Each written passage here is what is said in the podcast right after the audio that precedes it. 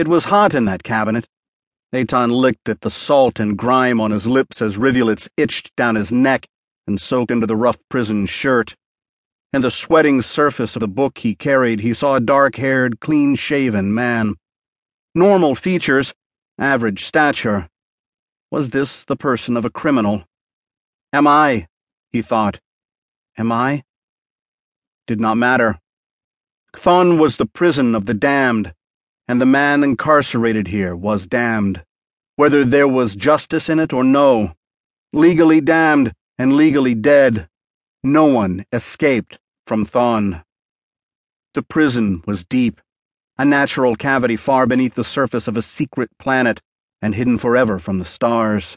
No cells were there, no guards, only the living refuse of man's empire, dying in unthought wealth. For Chthon was a garnet mine, the moderate value of its individual stones complemented by their enormous number. The manner of its enterprise was this every 24 hours, a single elevator went down, loaded with food. It came up again with several hundred garnets. If the value of the stones was not enough, the next shipment of food was reduced. Aton understood this much of Chthon, and it was as much as any free man could know. Now he was to learn the other side of it, the underside. The close cage shuddered, grinding on down into the fevered bowels, and Aton rocked with its motion. He felt the heat increase, smelled his own reek. Am I dreaming of the impossible? he thought.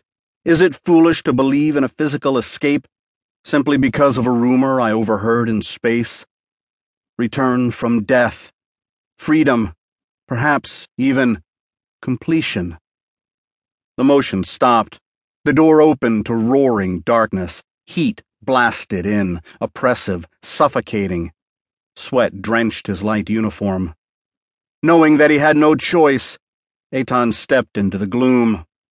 One side! A voice bellowed in his ear. Rough hands shoved him away. He stumbled into the center of the room, his book clamped under one arm, barely making out the shapes of men as they moved between him and the lighted interior of the lift. They worked silently, three of them, hauling out crates and stacking them against the nearest wall.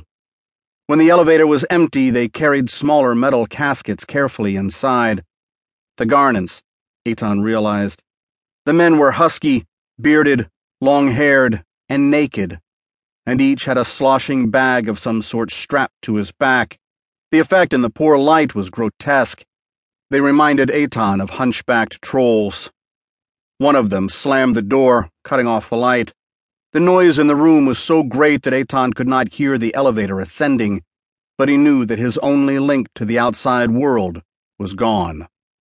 He was now at the mercy of Chthon. There was light, after all, a sputtering glow, green and strange, given off by the walls and ceiling, as though they were smoldering. His eyes adjusted. He would be able to navigate. Now the men came at him. New man, eh? Name? Aton 5. Five? Take it or leave it. They considered that weighing him as wolves of the pack weigh the stranger. Okay, five. This is your orientation. Down here, we don't ask questions. We don't answer questions. We don't care why they shipped you here, only don't do it again. Just don't make trouble. Hold your end, and you'll get along. Get it? They waited for his reaction. Hard, lupine. Where do I? One man stepped forward, swinging an open palm. Aton automatically caught the blow on a raised forearm. He was a hair late, and the hand hit the side of his face hard enough to make his head ring. He backed a step. What the? Mind your business. We don't warn twice.